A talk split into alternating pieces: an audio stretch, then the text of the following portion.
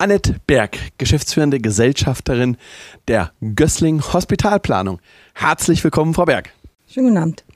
Frau Berg, Sie beschäftigen sich neben der Planung in den Bereichen Medizintechnik, Medizinprodukte, der Generalplanung von Krankenhäusern ebenso mit der Architektur. Welche Vorteile bietet dies für Ihre Kunden? Der Vorteil liegt ganz klar in der ganzheitlichen Planung. Es gibt ein klares Konzept aufgrund unserer Kenntnis der Funktionsbeziehungen der einzelnen Behandlungsbereiche in einem Krankenhaus und auch Untersuchungs- und administrativer Bereiche können wir klare Strukturen im Krankenhaus aufzeigen. Wir können Prozesse optimieren, die dann natürlich über die Architektur und auch über die Haustechnikabteilung oder die Haustechnikplanung durch uns auch ähm, mit begleitet und vorgegeben und durchgeführt werden können. In der Medizintechnik agieren Sie herstellerunabhängig. Das bietet einige Vorteile. Sie können individuell das Ganze anpassen, hat aber auch eine Herausforderung, nämlich ein, eine große Markttransparenz, die Sie sich erarbeiten müssen. Wie bewerkstelligen Sie dies?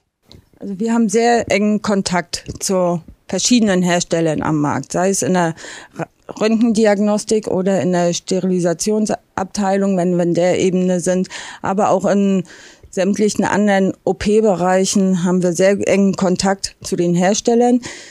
Da nehmen wir natürlich auch die Schulungsangebote wahr ähm, von allen von allen Herstellern, sei es jetzt bei der Firma Siemens, Philips, Träger, wie auch immer. Wir schulen auch selber diese Firmen.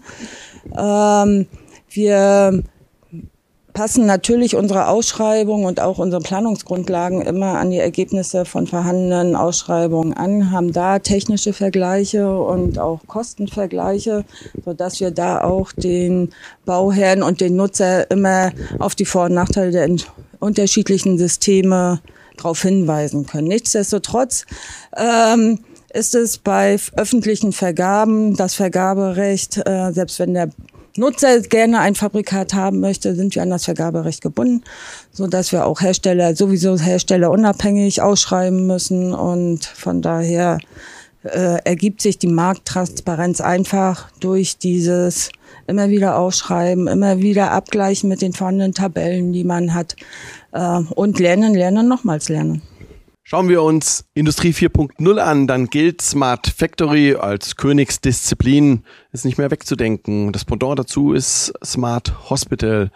Würden Sie sagen, der Weg ist in Richtung Smart Hospital unumkehrbar oder könnte man sagen, nein, einzelne Leuchtturmprojekte, die wir abgekapselt abbilden und dort für diese bestmögliche Patientenversorgung generieren werden, so wie wir es derzeit ja auch erleben, die Zukunft gestalten.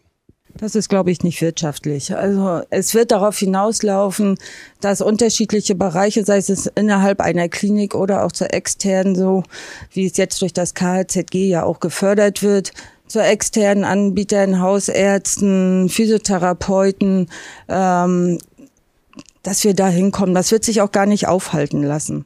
Medizintechnik ist ohne IT nicht mehr abbildbar. Patientenzentrierte, patientenbezogene Daten werden in großen Mengen abgefragt, gespeichert, verwertet. Welchen Stellenwert haben hier Datensicherheit und Datenschutz? Und wie sieht es aus, wenn wir über die Vernetzung sprechen, also die Öffnung in Richtung Krankenhausinformationssystem? In Richtung ganzheitliches WLAN. Es bietet ja auch letzten Endes für Cyberkriminalität eine Einfallstür. Wie begegnen Sie diesem? Also da muss man unterscheiden zwischen großen Krankenhäusern, Kliniken, Universitätskliniken und kleineren Krankenhäusern. Ähm, große Krankenhäuser, Maximalversorger, über 500 Betten unterliegen eigentlich dem Kritis. Die werden durch den BSI alle zwei Jahre geschult. Und da kriegen wir als Planer auch schon Anforderungen von der IT zum Teil mit auf den Weg bekommen. Das heißt ja nicht nur Öffnung von Tunneln, von VPN-Tunneln, Virtual Private Network Tunneln für entsprechende Medizingerätehersteller auf ihre Geräte. Da ist ja auch Zutrittskontrolle ist ein Thema. Da ist das Thema wie kriege ich Daten von einem Gerät in die Haustechnik geliefert, damit die auch einen Überblick haben, wie die Maschinen laufen. Ähm, das ist ein ganz schwieriges Thema. Ähm, bei kleineren Krankenhäusern, die werden da nicht so gut aufgestellt sein.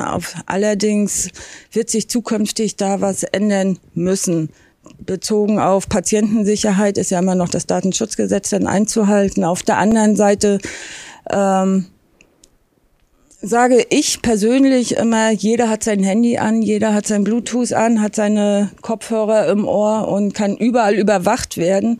Und wenn es dann darum geht, Strukturen zu verbessern und äh, zu vereinfachen, zu vereinheitlichen, dann wird dann immer der Datenschutz so hochgehoben. Er ist da, er ist auch wichtig, ja, aber es wird in der Krankenhauszukunft nicht drum herum kommen, da auch entsprechende Lösungen zu finden.